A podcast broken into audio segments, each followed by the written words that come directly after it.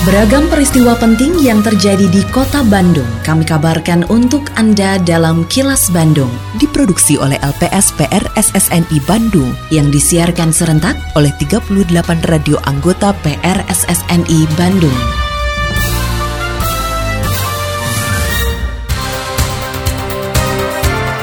Sejumlah informasi aktual kami hadirkan untuk Anda dan inilah informasi utamanya. Ancol Creative Center diharapkan ubah image pasar tradisional. 20 sungai di kota Bandung kualitasnya membaik. SPBE harus dirasakan oleh masyarakat. Saya Santika Sari Sumantri, inilah kilas Bandung selengkapnya.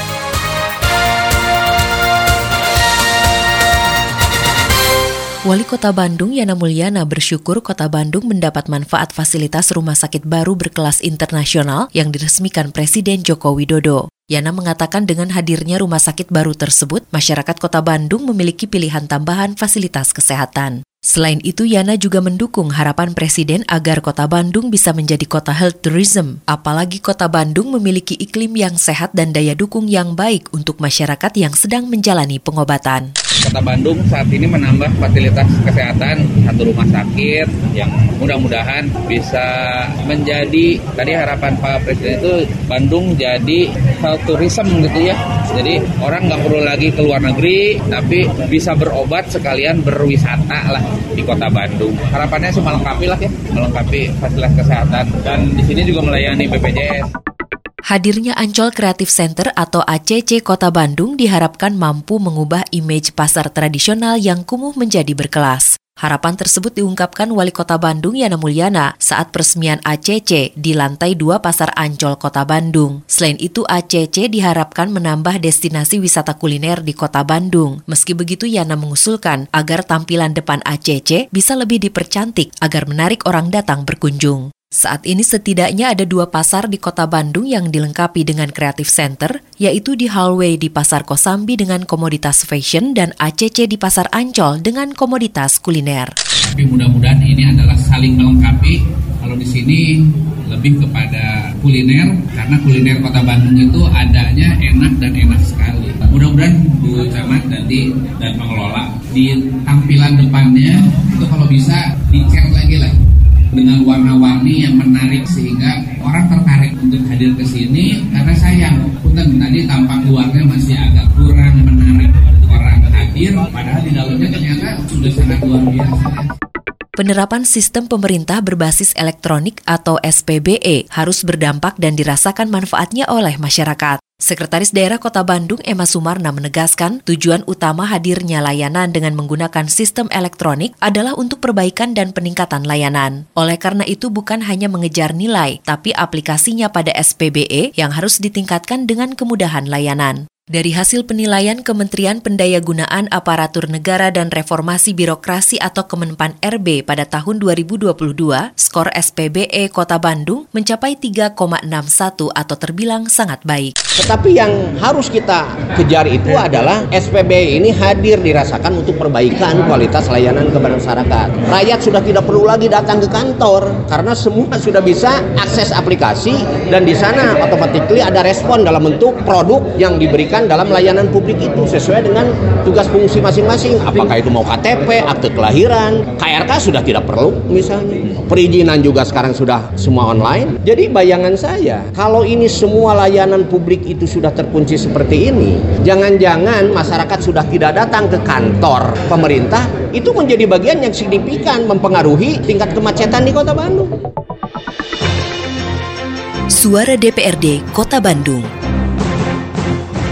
setelah pandemi COVID-19 cenderung turun, saat ini muncul kembali wabah flu burung. Anggota Komisi D DPRD Kota Bandung, Hasan Fauzi berharap para peternak maupun warga yang memiliki peliharaan unggas untuk lebih waspada dan cermat. Bahkan jika perlu segera memeriksakan hewan unggasnya ke dokter hewan. Politisi Gerindra ini mengakui terjadinya wabah flu burung menimbulkan kekhawatiran pada masyarakat terhadap ayam atau unggas yang akan dikonsumsi. Oleh karena itu, peternak dan masyarakat diharapkan bisa mengantisipasi sejak dini melalui koordinasi dengan pihak terkait agar lebih cepat tertangani dan terhindari dari wabah. Selain itu, sebagai upaya membentengi unggas yang ada di kota Bandung. Wabah lama yang muncul lagi baru sekarang, yaitu flu burung. Saya secara pribadi berharap bahwa walaupun belum mewabah ya kan kalau persiapan sejak dini untuk memeriksakan unggas-unggasnya itu baik peternak maupun orang yang memelihara rumahan ke dinas terkait, dinas kesehatan ataupun nanti ke pemerintah kota melaporkan insya Allah kita akan lebih cepat menanggulangi, lebih cepat kita untuk menghindari, lebih cepat untuk membentengi unggas-unggas yang khususnya ada di kota Bandung. Harus lebih sadar, jangan sampai karena asumsi bahwa aduh nanti takutnya unggas saya ini kena terus saya merugi nah, daripada nanti meruginya ke masyarakat lebih baik dari sekarang mencegah mencegah dengan cara apa itu berkoordinasi dengan dinas-dinas kesehatan dengan DKPP ya ke dinas-dinas terkait untuk lebih dini mencegahnya sehingga nanti ada penanggulangan-penanggulan baik dari dinas maupun nanti dari unsur-unsur di kewilayahan.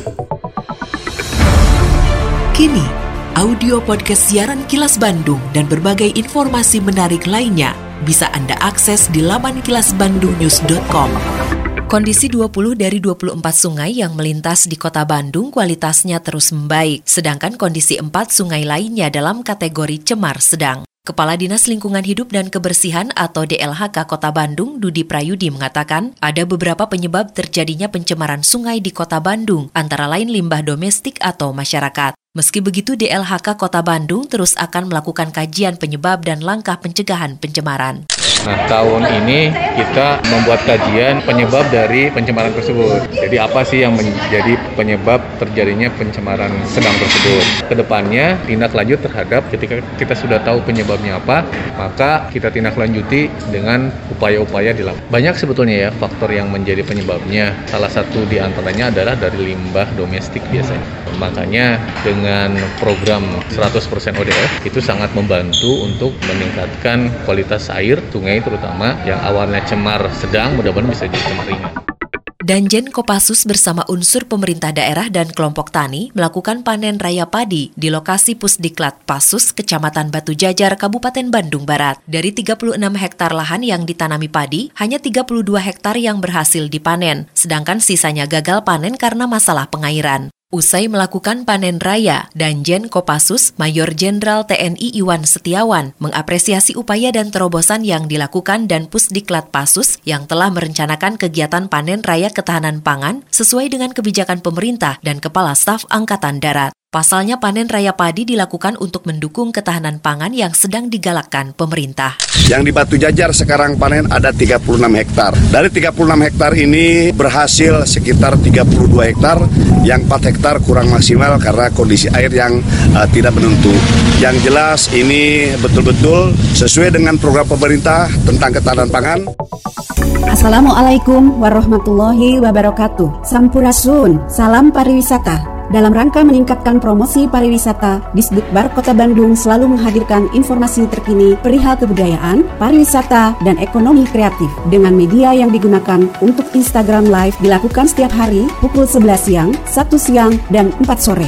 Dan untuk siaran radio reguler dilaksanakan setiap hari Jumat pada pukul 13.30 di Radio Sonata FM. Dan untuk konten foto, video, serta konten lainnya ada pada Instagram tic.bandung. Dan buat Anda yang ingin mencari mencari informasi secara langsung, dapat mengunjungi kantor Turis Information Center di tiga lokasi. Lokasi pertama di kawasan Masjid Raya Bandung, lokasi kedua di Bandara Hussein Sastra Negara, dan lokasi ketiga ada di Lobi Hejo 23 Pascal Shopping Center Bandung.